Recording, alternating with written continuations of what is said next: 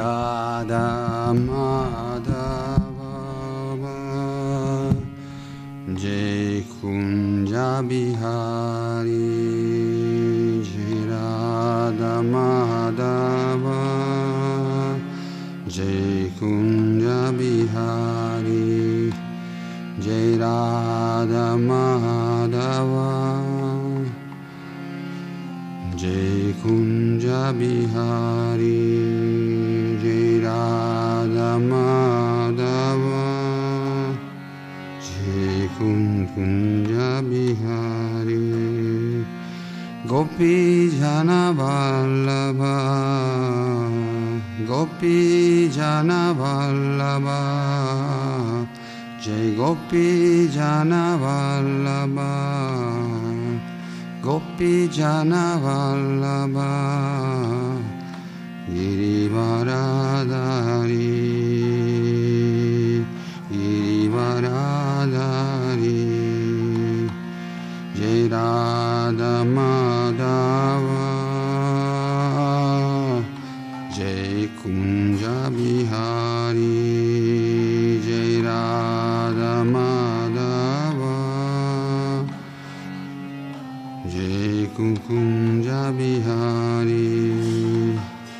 यशोदानन्दन व्रज जनरञ्जना यशोदानन्दन व्रज जनरञ्जना यशोदानन्दन व्रज जनरञ्जना Yashoda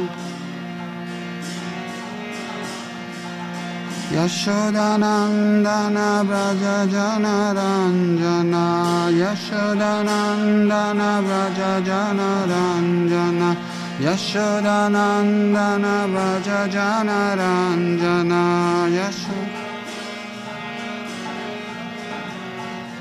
Braja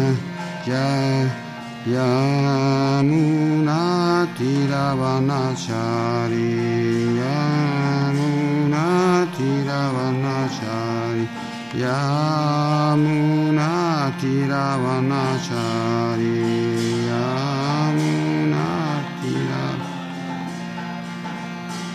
Jai Radha Madhava. Jai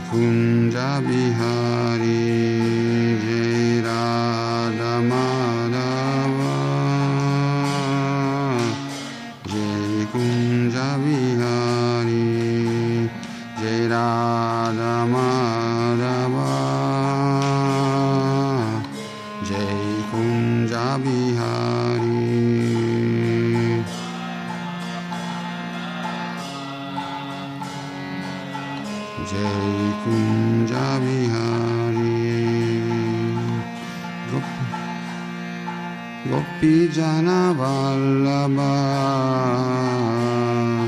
Gopi Jana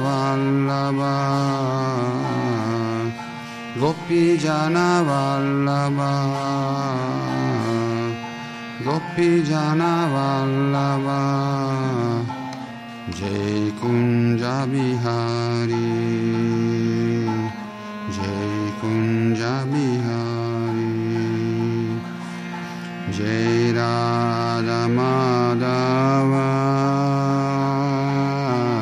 Jai Kunja Radha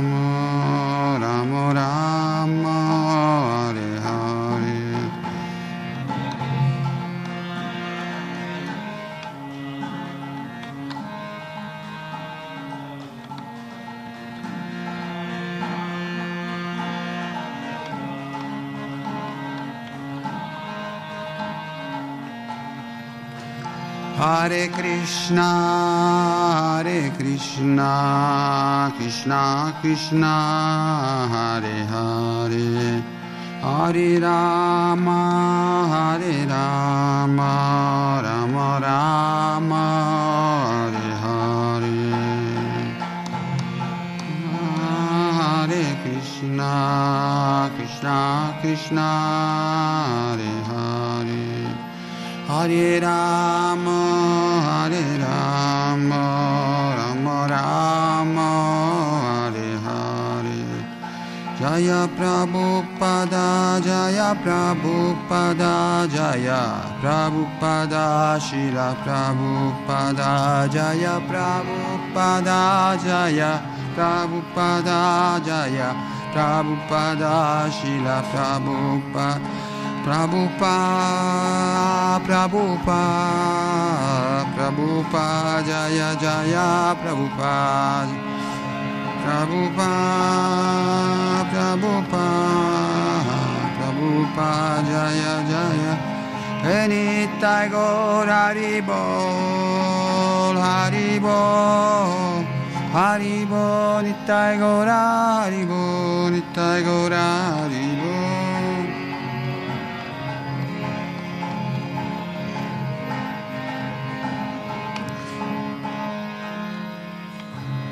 Nitai Gaur Pemanamde Hari Haribo Shila Prabhupada ki jai Shishi Radha Madhava ki jai Grandhara Srimad Bhagavatam ki jai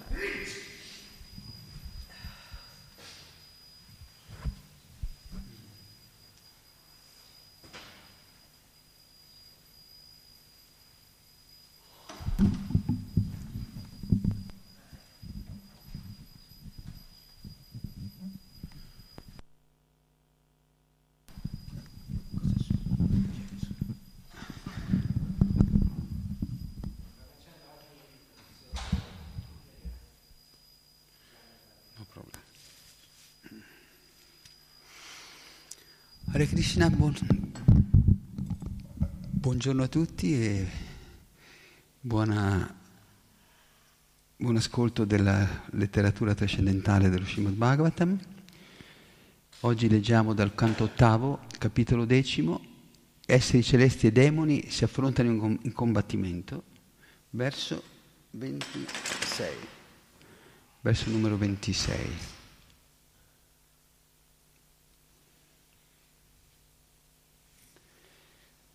Om Namo Bhagavate Vasudevaya.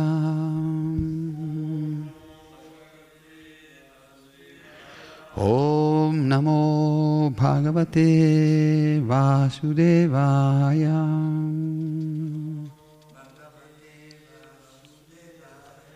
Om Namo Bhagavate Vasudevaya.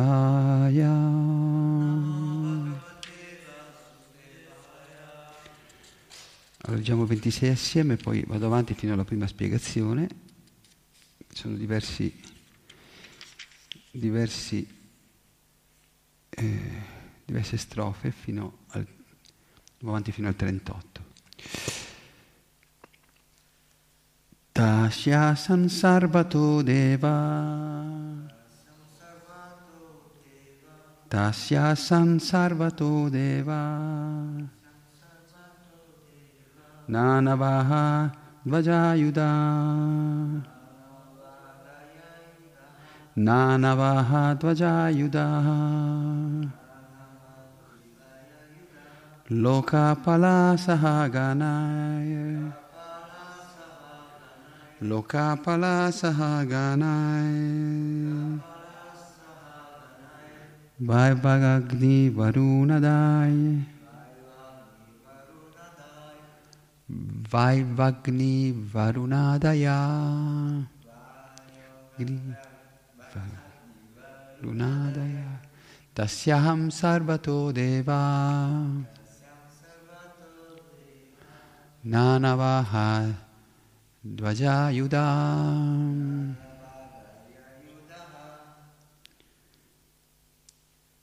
Lokapala Sahaganai Vayagni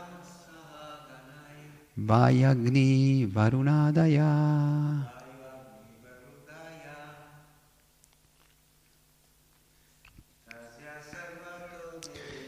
Tasya San Sarvato Deva Va Nanavaha Vajayuda Lokapala Sahaganair Vaivagni Varunadaya.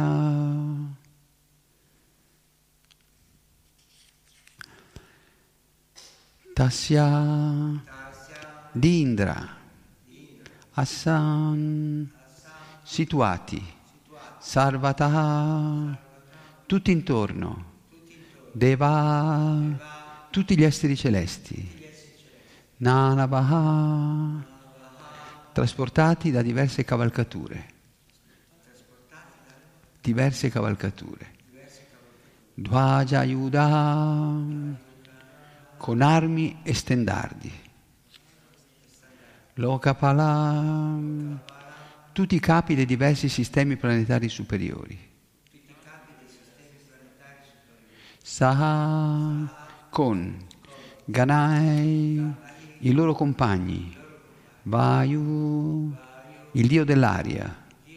Agni il dio del fuoco Varuna il dio dell'acqua Adaya tutti circondavano Indra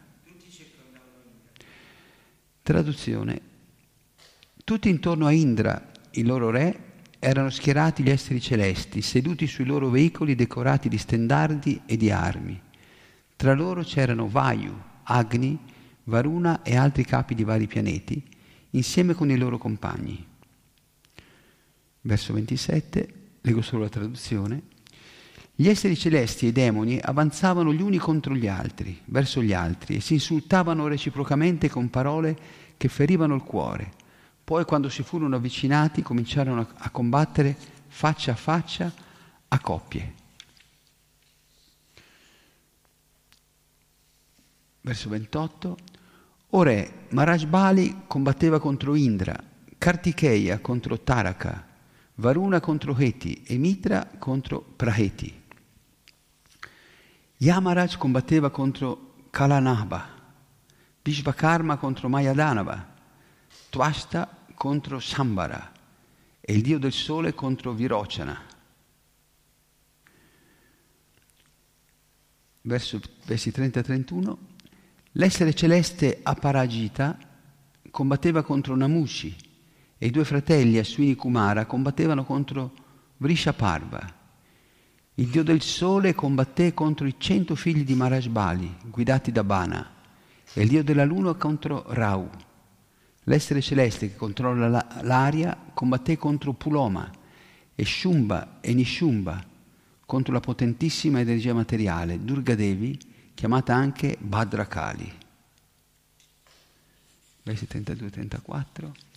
O Maharaj Parikshit, distruttore dei nemici, Arindama, Shiva combatté contro Jamba e Vibhavasu contro Mahishasura. Dwala, insieme con suo fratello, Vatapi combatté contro i figli di Brahma. Durmasya combatteva contro Cupido, il demone Ut- Utkala, con le dee Matrika, Briaspati contro Sukracharya e Sanaishara, Saturno, contro Narakasura. I Marut combatterono contro Nivata Kavacha, i Vasu contro i demoni Kalakeya, gli esseri celesti guida- chiamati Vishvadeva contro i demoni Polo- Puloma e i Rudra contro i demoni Krodavasa, che erano vittime della collera verso 35. Tutti questi esseri celesti e demoni si erano riuniti sul campo di battaglia con spirito combattivo e si attaccavano l'un l'altro con grande forza. Tutti aspiravano alla vittoria e tutti combattevano a coppie, colpendosi violentemente l'un l'altro con frecce appuntite, spade e lance. Verso 36. Mozzavano teste con le loro armi, quali i bushundi, i chakra, le mazze, i risti, i patisha, i shakti, almuka, prasha, parashvada, nistrimsha, lance, pariga, mudgara e bidimbala, bidimpala. Verso 37. Elefanti, cavalli, carri, aurighi, fanti e, car- e varie specie di cavalcature venivano fatti a pezzi insieme a coloro che li cavalcavano. Braccia, gambe, colli e piedi erano recisi e a terra giacevano laceri, stendardi, archi, armature e ornamenti. Qui c'è il verso 38 con la spiegazione. L'impatto col suolo delle gambe dei demoni e degli esseri celesti e quello delle ruote dei carri sollevava nubi di polvere che coprivano tutte le direzioni e lo spazio fino al sole. Ma quando queste nubi di polvere furono raggiunte dagli schizzi di sangue che sprizzava da ogni dove, la, la nube di polvere non si sollevò più verso il cielo. Spiegazione di Shila Prabhupada. La nube di polvere copriva l'intero orizzonte, ma quando gli schizzi di sangue salirono fino al sole, tutta quella polvere non poté più rimanere sospesa nell'aria. Notiamo che sebbene nel verso si affermi che il sangue raggiungeva il sole, non è detto che esso raggiungesse la luna. Sembra dunque, come già stato affermato in un altro passo dello Srimad Bhagavatam, che sia il sole, non la luna, il pianeta più vicino alla Terra. Abbiamo già trattato questo punto molto spesso. Prima c'è il sole, poi seguono la luna, Marte, Giove e così via. Il sole dovrebbe trovarsi a circa 150 milioni di chilometri di distanza al di sopra della Terra. E lo Srimad Bhagavatam ci informa che la Luna si trova a circa 2 milioni e 500 mila chilometri sopra il Sole. La distanza totale tra la Terra e la Luna è quindi di 152, 152 milioni e 500 mila chilometri. Come potrebbe quindi raggiungere la Luna in quattro giorni una navicella spaziale che viaggiasse alla velocità di 30.000 km orari? A quella velocità per arrivare sulla Luna ci vorrebbero almeno sette mesi. È dunque impossibile che una capsula spaziale abbia raggiunto la Luna in quattro giorni. Omagyanti Mirandasya Gyananjana Salakaya Chaksurmitam Yena Tasmai Shri Gurave Chaitanya Manobistam Stapitam Yena Bhutale Swayam Rupa Kadamayam Dadati Svapadam Tikam Vanchakalpatarubhyasya Kripa Sindhubhyeva Cha Patitanam Pavanebhyo Vaishnavebhyo Namo Namah Jai Sri Krishna Chaitanya Prabhu Nityananda Shadvaita Gadadhar Shivasari Gora Bhatta Vrinda. Hare Krishna Hare Krishna Krishna Krishna Hare Hare. Hare Rama Hare Rama Rama Rama Hare Hare.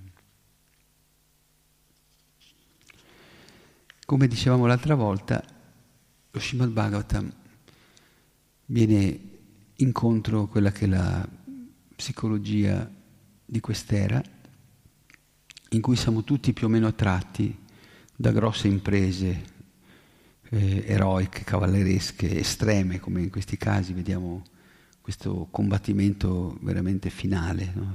estremo, fra tutti gli esseri celesti schierati con tutte le loro forze alleati e armi e, e tutti gli, gli esseri eh, demoniaci, gli esseri oscurati, che, sono invece, che anche loro sono, stanno, eh, sono equipaggiati con tutte le, le, armi e le forze eh, disponibili.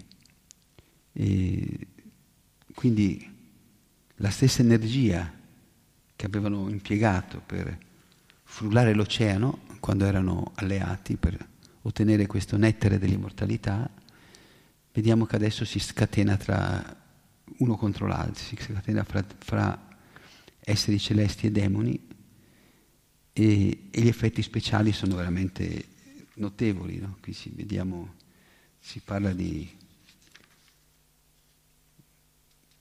dei migliori guerrieri univers- a livello cosmico, quelli che ci propinano la televisione, i fumetti, questi supereroi, no? i Fantastici Quattro, eccetera. Sono, sì, ormai sono, sono rimasto alla, all'anteguerra, però sono tutti, possiamo dire, delle, dei microbi paragonati a, a quelli che sono i combattenti, questi combattenti universali. Cioè, amministratori dell'universo che gestiscono energie come il sole, la luna e, e tutti i vari elementi come il fuoco, il vento, l'aria, e, eccetera. Quindi questi amministratori cosmici sono lì a fronteggiarsi contro questi, questi nemici e vediamo che veramente si crea un polverone che arriva a coprire addirittura il sole. E, e saltano le teste, le gambe, le braccia, le ga- i cavalli, gli elefanti, vengono tutti fatti, fatti a pezzi in questo combattimento senza esclusione di colpi.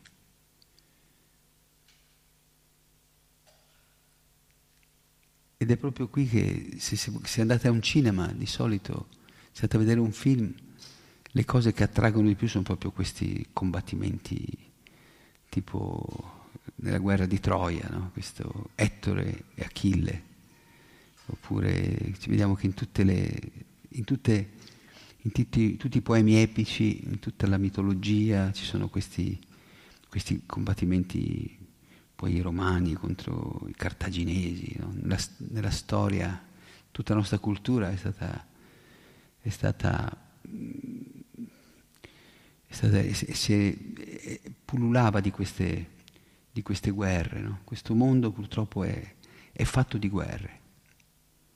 C'è sempre il più forte che vuole sopraffare il più debole, poi il più debole che si rafforza. E questo, questo è dovuto al fatto che questo conflitto è dentro il cuore di ogni essere.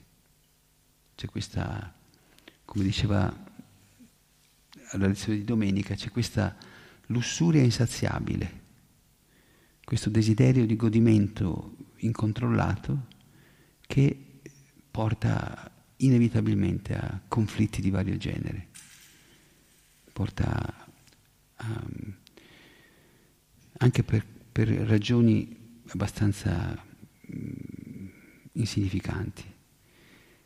Quindi più che, più che impressionarsi per questi, per questi scontri, eh, questi scontri spettacolari, questi scontri cosmici, no, stellari, dovremmo, dovremmo comprendere che tutto questo viene tutto, tutti questi, questi, scontri esterni sono causati da, questa, da questo conflitto interno che c'è in, ogni essere condizionato. Ogni essere condizionato ha questa tendenza a voler controllare, sfruttare e godere per il proprio, eh, per il propri, il proprio piacere di tutto e di tutti. E, ed è una cosa talmente radicata, profonda nel nostro, con, nel nostro inconscio, a volte anche, che sembra parte proprio integrante della nostra natura. Cioè, se uno non si gode la vita, che sta a fare al mondo? È meglio che si spara. No? Questa, è, questa è la, la mentalità corrente di oggi. Uno deve godere in un modo o nell'altro che sia lecito o illecito, se furbo riuscirà a farlo anche in modo illecito senza farsi, senza farsi scoprire o farsi punire. Eh, però ecco, c'è, c'è questa competizione planetaria E, e, e viene incoraggiata questa mentalità perché sappiamo, crea una grande divisione. Quando le persone sono succubi dei loro desideri egoistici, delle loro tendenze più basse, sono molto facilmente manipolabili. Basta che gli prometti, no? gli prometti che gli darai l'oggetto dei loro sensi, l'oggetto che, che, di, per gratificare i loro sensi, e loro faranno qualsiasi cosa per ottenerlo. Daranno il loro voto, pagheranno, daranno le loro tasse, daranno tutta la loro energia. Per cui c'è proprio una, una volontà di mantenere le persone eh, a un livello di, di dipendenza completa, di, possiamo dire, mm, eh, sì, tossicodipendenza dei loro, dei loro sensi, della loro mente, eccetera.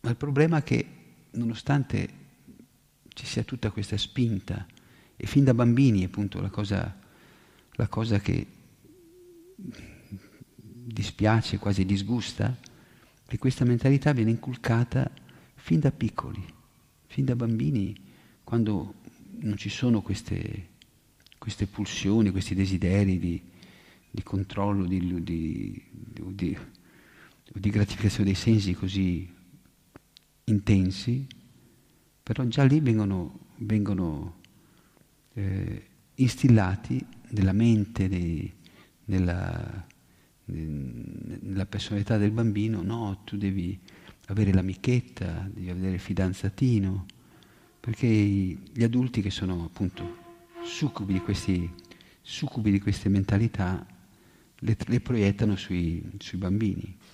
E quindi è chiaro che crescendo in questa atmosfera carica di, di questa eh, spinta alla gratificazione dei sensi, si si Radha Vraja Sundara chi, cosa ci si può aspettare? Che praticamente a 14-15 anni hanno già fatto tutto quello che potevano fare, hanno già bruciato tutte le tappe e a quel punto per trovare qualche cosa che gli dia ancora qualche emozione, qualche, eh, qualcosa che li stimoli, qualche stimolo, devono fare cose estreme. No?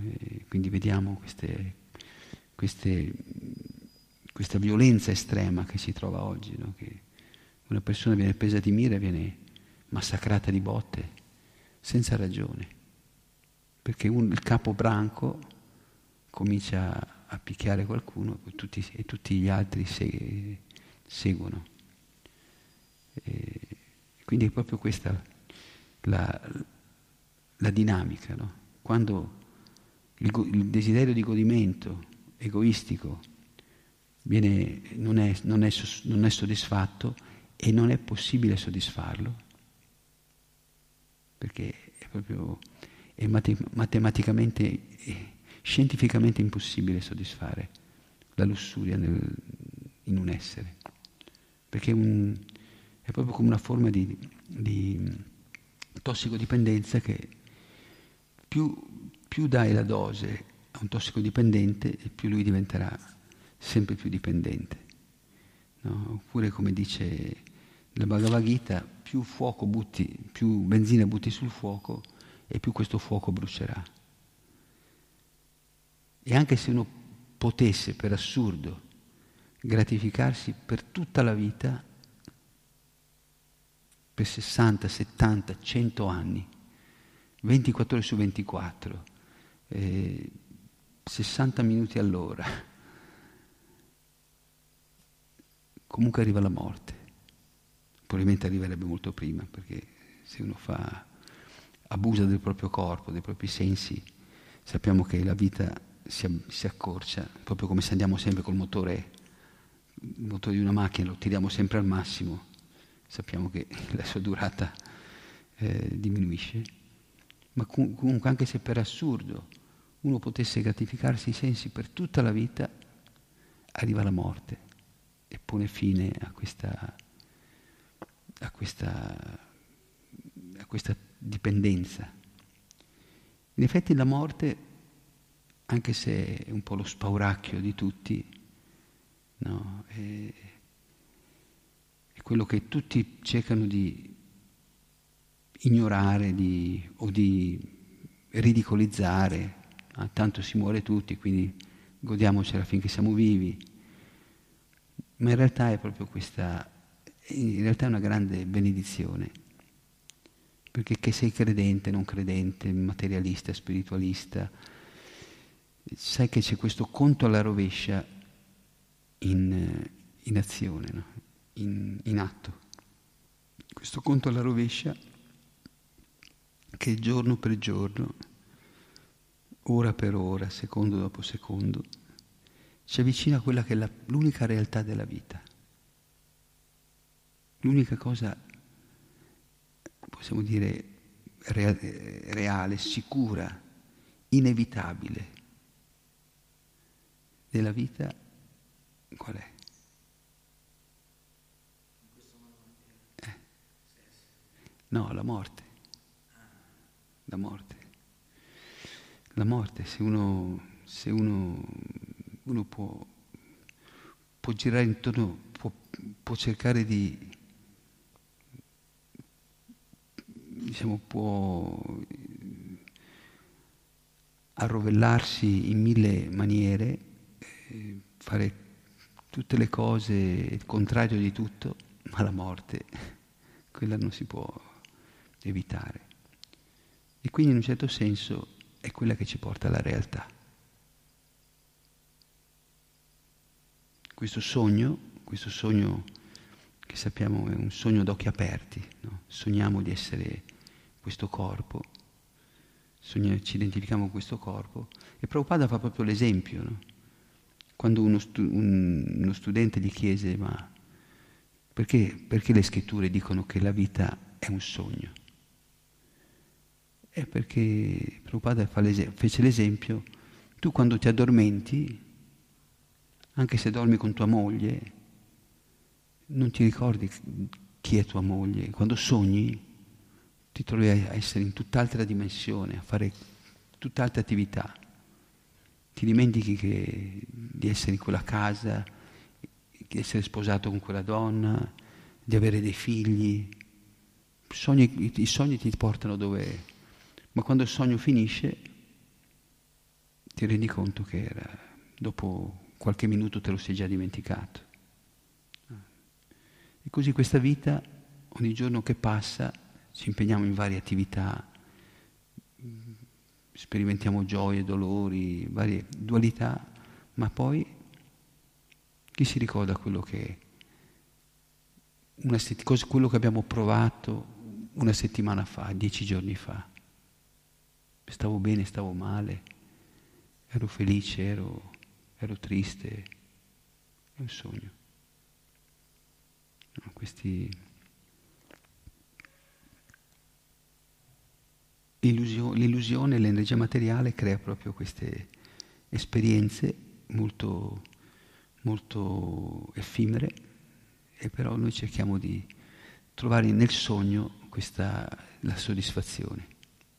Uno può fare un bel sogno e, dire, e svegliarsi tutto contento, ma poi deve ricominciare, continua la sua, la vita continua, deve andare al lavoro, deve, e quindi poi che abbia sognato, fatto un bel sogno, un brutto sogno, non cambia, non cambia la realtà di, di, di tutti i giorni. E così questa vita, che sia bella, che sia brutta, non è che faccia tanta differenza. Bisogna vedere se usiamo la vita per, se questa vita viene utilizzata per uscire da questo sogno. Allora anche i sogni più brutti possiamo dire che sono più favorevoli a un, a un risveglio da, da questo sogno. Dove quando uno sogna delle cose belle, uno dice, uno poi si pensa, ma perché non è durato più a lungo quel sogno? No? Avrei voluto che non finisse mai quel sogno. Uno si, si illude ancora di più. Invece quando il sogno è brutto, uno quando si sveglia dice fortuna che è finito, no? non, ha, non, ha, neanche voglia di riaddormentarsi, no? magari rifaccio quel sogno, questo, quell'incubo, invece cerca di mantenersi sveglio. Così quando noi ci risvegliamo dalla, dalla vita materialistica, dalla coscienza illusoria, abbiamo paura di riaddormentarci, abbiamo paura di, riman- di ricadere vittime di, queste, di questi incubi, no? di questa, di questa, sì, di questa, quest, questi, combat- questi scontri fra, fra tutti, tutte le, le energie eh, grossolane e sottili no? che abbiamo a disposizione. No? I sensi, la mente, l'intelligenza sono lì che continuano a combattere tra di loro oppure si alleano per ottenere qualcosa che poi eh, si, si, rivela, si rivela un, un miraggio. Tu ti, ti, organizzi perché quella, quella macchina, quella donna, quel, quella casa, quel quella posizione, quella reputazione per ottenere queste cose e poi anche se ti va bene che, lo, che riesci a ottenerle, poi finiscono in un attimo. No?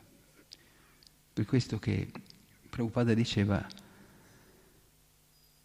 la coscienza di Krishna è la vera vita, quindi la vita spirituale è la realtà.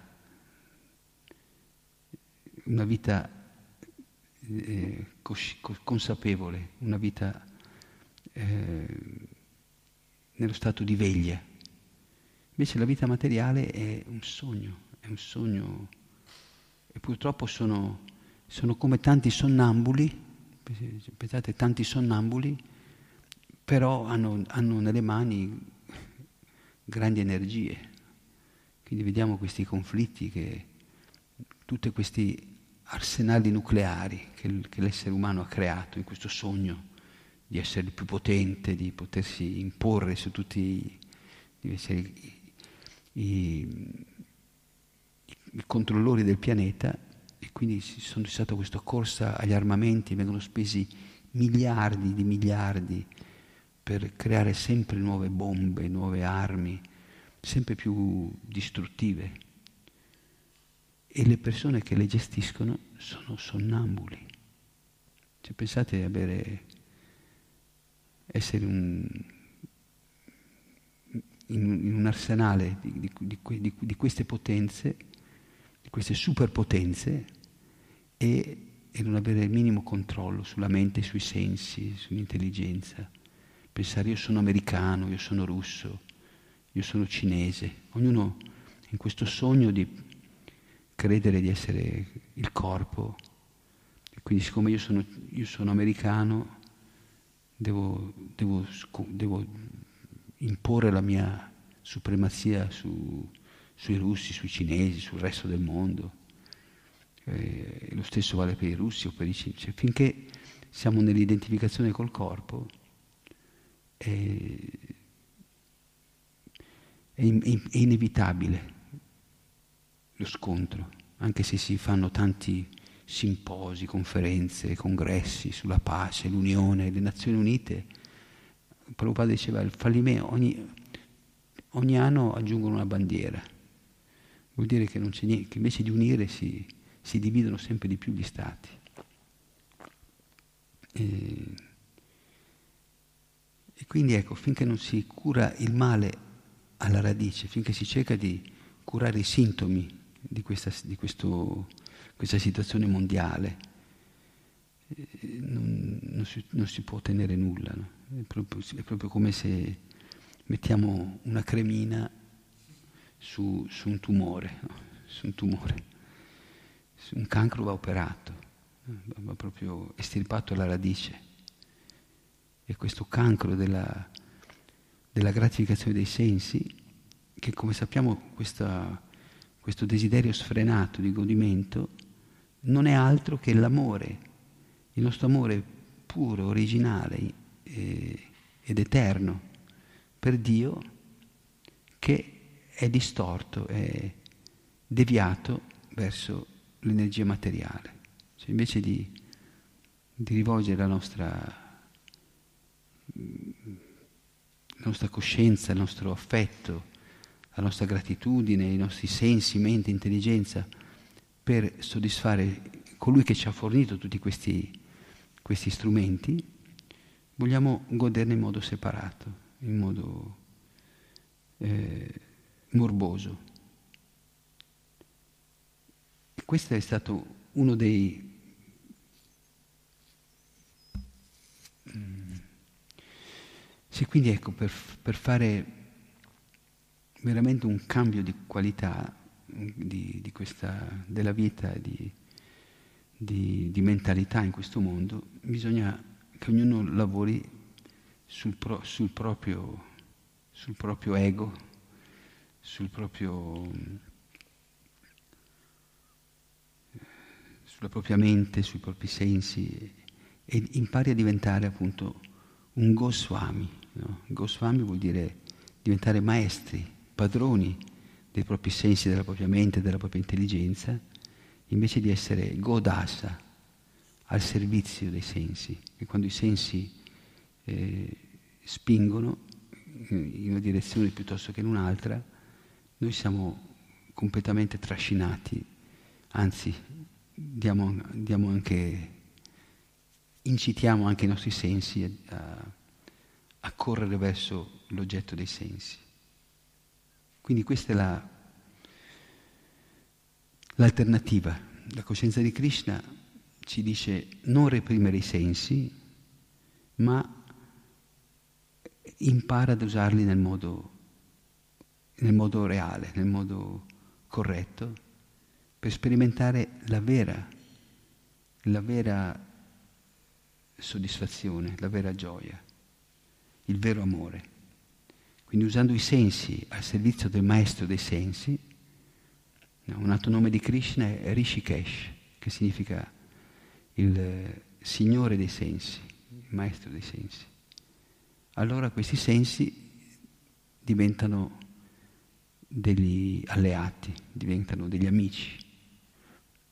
Ma finché questi sensi sono scollegati, indipendenti, lasciati andare in modo inconsulto, questi sensi sono come dei serpenti velenosi che, che avvelenano continuamente no?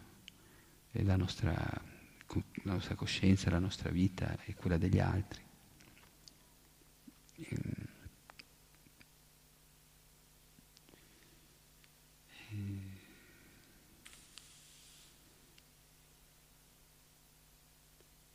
E qui appunto Prabhupada mette un po' in discussione tutta la, quella che le scoperte scientifiche, questi, questi grandi...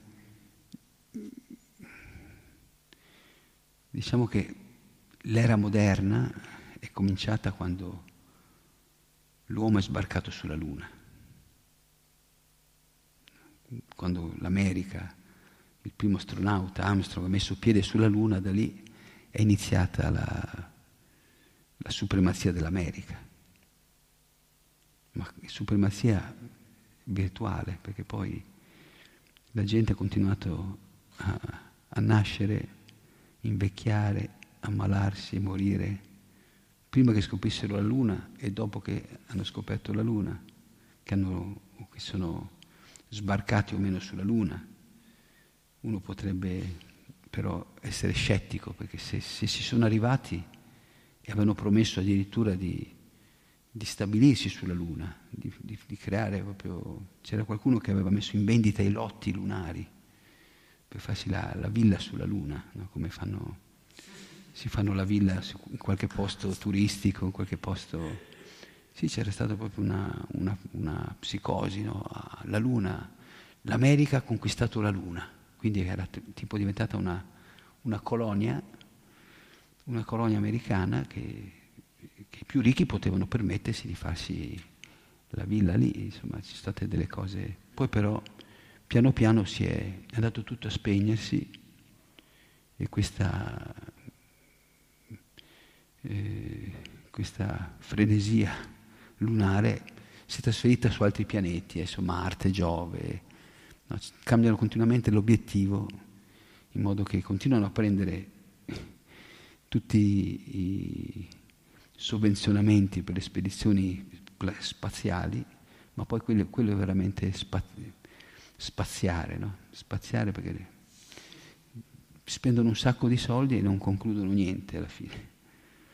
Quindi questa è la, grande, la grande illusione, il grande inganno che viene portato avanti dalla...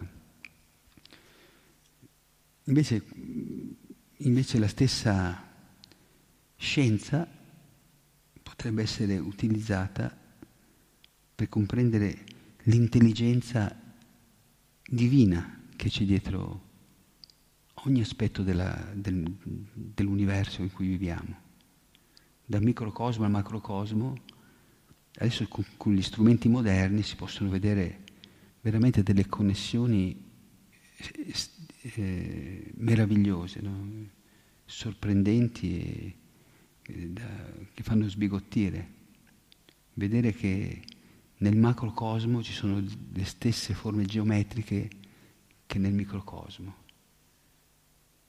Ma chi, ma chi ha messo in moto tutto questo? Chi, ha, chi, è l'ingegnere che ha progettato? Perché si parla di progetto. Mm, dal caso non viene, dal, dal caso non si, non si, genera nulla. No? Dal caso viene il caos. Invece qui è tutto, tutto in, in un ordine così pre- perfetto, in un'armonia così perfetta, che ci vuole veramente molta più fede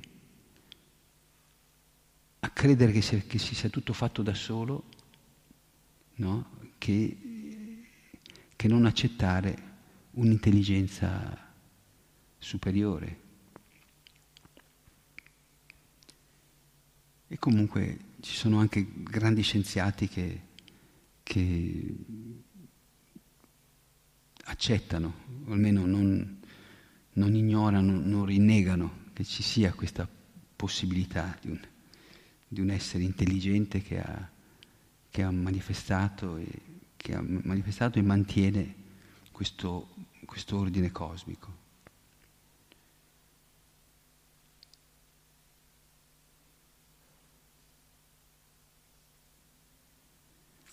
E quindi se riusciamo a comprendere questo, a comprendere questa...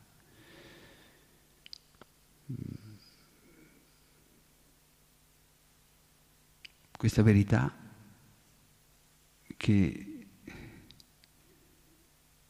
che esiste un, un'origine di tutto ciò che esiste, un'origine cosciente. No? Se, se noi siamo coscienti, ci sono infiniti esseri coscienti, la, la, la, conclusione logica è che anche la nostra origine deve essere cosciente, non può essere solo un'energia impersonale. E quindi Prabhupada diceva, studiando noi stessi, studiando il, la creatura, possiamo comprendere anche in parte il, il creatore. Quindi più diventiamo coscienti di Krishna, coscienti della nostra relazione con Krishna, e più diventerà facile comprendere anche la nostra origine e riallinearci con Lui, e riarmonizzarci con Lui. Volevo concludere con una piccola eh,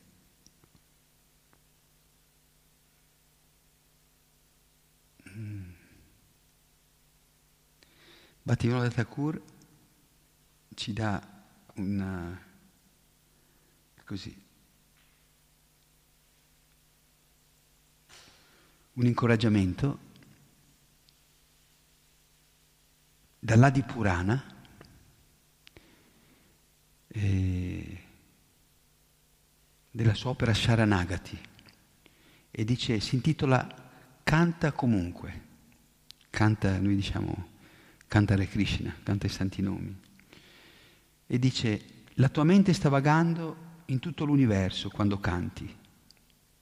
Canta comunque. La tua mente sta vagando nel passato e nel futuro quando canti. Canta comunque. Non riesci a concentrarti sui nomi di Krishna mentre canti. Canta comunque. Non hai gusto per il canto. Canta comunque. Hai desideri lussuriosi. Canta comunque. Stai facendo offesa nel canto. Canta comunque. Non stai pregando Krishna per aiutarti a cantare meglio. Canta comunque. Canti spesso a tarda notte. Canta comunque. Quindi, perché? Perché dovresti cantare nonostante tutti gli ostacoli di, di cui sopra? Ecco perché. Non c'è alcun voto come cantare il santo nome, nessuna conoscenza superiore ad esso, nessuna meditazione che vi si avvicini e dia risultato più alto, nessuna penitenza uguale ad esso, e nulla è forte o potente come il santo nome. Il canto è il più grande atto di pietà e il rifugio supremo. Persino le parole dei Veda non possiedono un potere sufficiente a descrivere la sua grandezza. Il canto è la via più alta per la liberazione e la pace, la pace e la vita eterna. È l'apice della devozione, la gioiosa propensione e attrazione del cuore e la migliore forma di ricordo del Signore Supremo. Il santo nome è apparso esclusivamente a beneficio degli esseri viventi come loro Signore e Maestro, il loro supremo oggetto di adorazione e la loro guida spirituale e mentore. Chiunque canti continuamente il santo nome del Signore Krishna, anche nel sonno, può facilmente rendersi conto che il nome è una diretta manifestazione di Krishna stesso, nonostante l'influenza del Kali Yuga. E dicevamo ieri che il Kali Yuga, anche se quest'era così travagliata, è la migliore di tutte le ere perché essendoci così tanta ansietà e frustrazione e sofferenza, solitudine, insomma tutto, è tutto eh, accentuato ai massimi livelli, le persone più che in altre ere sono predisposte o sono forzate a, a cercare una risposta spirituale, una risposta nella, nel, nel campo spirituale ai loro problemi. Invece nell'era in cui le cose, fra virgolette, andavano meglio, c'era una, una piccola percentuale, una, una, una, percentuale di persone che si dedicavano alla spiritualità e le altre eh, facevano la loro vita, ma senza questa, questo interesse, questa dedizione. Quindi anche se siamo i più sfortunati, nelle radicali eh, ogni, ogni passo, è, ogni azione genera karma, siamo karma attivi, no? questa, siamo, invece di essere radioattivi siamo karma attivi.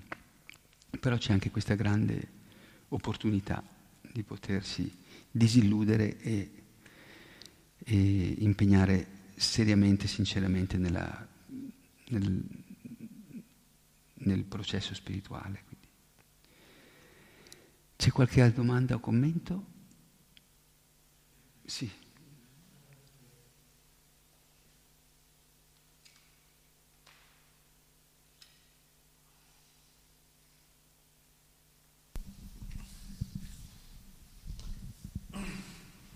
Mi hai fatto pensare tante cose con questa classe che hai fatto. E la prima è che il nostro modo di essere, il nostro, uh, la nostra relazione con gli altri dipende proprio da questo desiderio sessuale che è dentro di noi o questo desiderio di gratificazione dei sensi che spinge da una parte e dall'altra. Abbiamo delle siccome sono delle persone, abbiamo un determinato modo di godere, un determinato modo di, gratificar, di gratificarci e sotto questa uh, presa abbiamo attitudini verso gli altri in un modo o nell'altro. Se gli altri sono con la nostra stessa presa abbiamo una buona relazione, se è diversa allora non ce l'abbiamo. Quindi tutto dipende da questo senso di, di gratificare i sensi e di personalizzarli in un determinato modo che ci rende una persona è un'altra persona, un carattere è un altro carattere, cioè tutto dipende da lì, come me l'hai fatto vedere attraverso questa tua spiegazione. Poi per quanto riguarda il fatto che gli americani sono arrivati sulla Luna è un bluff. Ho visto vari documentari dove hanno loro pr- prima fatto una, una sceneggiata eh, privata dove hanno creato questo atterraggio, tutto quanto, tutto fasullo. Non sono mai arrivati sulla Luna, Prabhupada l'ha detto, non potranno mai arrivare sulla Luna. Sì. E quindi eh, è tutto un bluff, come dici tu, uno spendere milioni, milioni eh, di euro, dollari, per che cosa? Per, per far capire che la scienza è così ottusa, è così ignorante che non capirà mai niente non riuscirà mai a creare la vita, perché questo è un sintomo di invidia verso Krishna, che il, il controllore supremo di tutti, è colui che dà tutto. Non riconoscendo lui vogliamo far vedere che l'uomo è capace di raggiungere degli stadi di comprensione che vanno al di là della religione e del credo. Ma religione è perché nel, i cristiani hanno avvelenato questa parola con la loro attitudine, con il loro fanatismo, con la loro ipocrisia, ma religione vuol dire amare, no? Rilegarsi, religione vuol dire rilegarsi a Dio, che è una cosa pura, non è una cosa uh, religiosa che appartiene alle religioni, al credo o alla paura di, di, non poter esprimere se stessi e uno si rifugia nella religione. La religione, in accordo a quello che Prabhupada ci ha detto, è amare Dio e essere se stessi. Quindi non è un coprire se stessi, ma un rivelare se stessi a se stessi e a Dio. E finché noi non capiamo questo, vediamo tutto oscurato dalle religioni. La religione, ce l'ha detto Prabhupada, è amare Dio. Chi non insegna ad amare Dio non può né capire cosa vuol dire religione e non può manifestare nessun insegnamento spirituale. Quindi la vera religione è amare Dio e chi non capisce questo, avvelenato appunto dalle parole, paroloni, da tante altre religioni, di pregare, stare in uno stato di mente, Dio è nel cuore di un essere vivente non c'è bisogno di andare dentro una chiesa oppure dentro il tempio per pregare Dio se uno è sincero, lo può pregare ovunque. Ma appunto per raggiungere uno stadio di ascolto all'interno del proprio cuore abbiamo avuto da Prabhupada il canto del Mamantra che ci aiuta a essere sempre più proni a, ad ascoltare il cuore e quindi mettere, a manifestare... Scusa, mi sono dilungato un po' troppo, ti chiedo scusa. No, grazie. Grazie, ecco, volevo magari fare un punto sul... Non è che il cristianesimo ha rovinato la religione. Ci sono in tutte le religioni, che siano cristiane, induiste, buddiste, musulmane, nel momento che eh, si usa la religione come strumento di potere, di controllo, allora lì eh, perde la sua, la sua natura di amore incondizionato verso Dio, verso tutte le creature creato e diventa appunto uno strumento di, solo di potere, di controllo. Però non è, un, non è un, una colpa che possiamo fare a una religione piuttosto che un'altra, perché tutte le religioni vediamo che... Io, hanno, no, io intendevo dire il modo di prospettare la religione di, e che gli altri hanno la nausea nel sentire religione, perché viene data, è, è, è fatta concepita, è concepito in un modo ristretto di vedere un'immagine religiosa, una persona non religiosa. Invece tutto, Prabhupada ha detto, anche il mondo spirituale, il materiale, nel mondo spirituale è, è, è spirituale il mondo materiale, perché tutto è in connessione con Krishna. Come fa a essere spirituale? Quindi c'è, la, la, la realtà è che non c'è una parte interna, esterna nell'anima. Noi, le anime spirituali sono tutte in connessione con Dio, anche se non lo sanno, anche se non lo vogliono, sono in connessione con Krishna. Perché se Krishna è in ogni atomo, come fanno a essere disconnessi? E che la consapevolezza di esserlo o non esserlo, quello che cambia mm. la vita interiore. E interiorità vuol dire essere consapevoli, capire chi siamo, dove stiamo andando, cosa stiamo facendo e perché siamo in questo mondo materiale. Secondo me è solo questo. Poi tutto il resto, non è che volevo incolpare la religione cristiana, ma il modo di dare eh, agli altri la religione o di far capire la religione sotto un prospetto di che di pregare sempre Cristo, o pregare Buddha, o pregare... cioè la religione è amare Dio, è nel cuore di, insito nel cuore di ogni essere vivente. E religione vuol dire mettere in pratica questo sentimento verso Dio. Questo vuol dire religione. E poi, altrimenti ci sono tutte le divisioni, appunto, cristiano, buddista, eccetera, eccetera. È quello che dico che avvelena il, la realtà della religione. Sì, se capiamo l'essenza della religione, diventa tutte le diverse religioni esatto. potrebbero collaborare, unirsi, unirsi e, e, aiutare molto di più il pianeta esatto. di, di, quello che, che lo stanno scopo principale è quello di aiutare le persone che certo. non riescono a essere consapevoli. Bene. C'è Battadriano no. che vuole... Mi è piaciuto molto il canta comunque. Ma sì. si riferiva più che altro al canto del japa? O, sì, canta il japa, canta, canta, il, canta il santo nome, canta il nome di Dio, se non ti piace quello di Krishna, canta, canta, canta il nome di Yahweh, di Allah, ma canta il nome di Dio. No? Chaitanya Mahaprabhu non ha detto, ha portato il mantra Hare Krishna, ma non ha detto che quando, quando parla nei Sikshastaka di cantare i santi nomi, non è che esclude gli altri nomi di Dio Dio ha infiniti nomi, no? non solo Krishna e Govinda, ma anche in altre lingue, in altre tradizioni, quindi l'importante è cantare il nome di Dio. Eh, si può accompagnare a qualsiasi cosa, quindi. Sì. Per esempio uno può, se vogliono andare al cinema, va al cinema e sottovoce può cantarci i santi nomi. Magari non sì, li conta è un modo come, per, è un modo per spiritualizzare, un modo per spiritualizzare il cinema. Fa, se, seguire gli alti e bassi con, con, i santi nomi sempre di, sotto, di, sottofondo, così magari uno trova una stabilità. Sì, eh, è molto interessante. Avevo letto qui questo, questo confratello, Chaitanya Sharan, che dice una cosa simile. Dice, eh, vediamo se, se lo trovo. Um,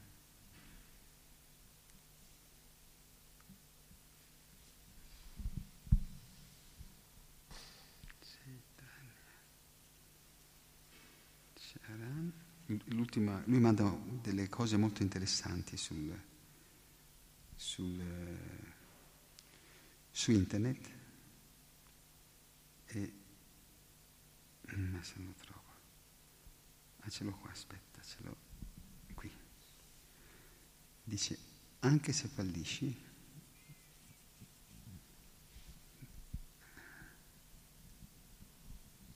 ecco questi sono, sono tipo aforismi però molto interessanti. Anche se non possiamo, se non riusciamo ad avere successo in coscienza di Krishna, possiamo anche fallire in coscienza di Krishna, ma non usciamo dalla coscienza di Krishna. Non, eh, non, non falliamo, ecco, dice, usa questi, questo gioco di parole, even, even if we can't success in Krishna consciousness, we can fail in Krishna consciousness, not fail out of Krishna consciousness. Quindi, se, anche se non hai successo nella coscienza di Krishna, anche se fallisci in coscienza di Krishna, non fallire fuori dalla coscienza di Krishna. Quindi rimani sempre collegato, sì. perché alla fine Krishna è, vede anche i nostri anche i fallimenti, se noi cerchiamo, anche se falliamo, cercando di diventare coscienti di Lui, Lui ci protegge, ci aiuta, ci, ci rialza. Se invece falliamo per attività mondane, quello è un vero, un vero spreco di tempo e di energia. Già, Srila Prabhupada ki jai, Grantara Srimad Bhagavatam ki jai, Gora Bhatta Vrinda ki jai.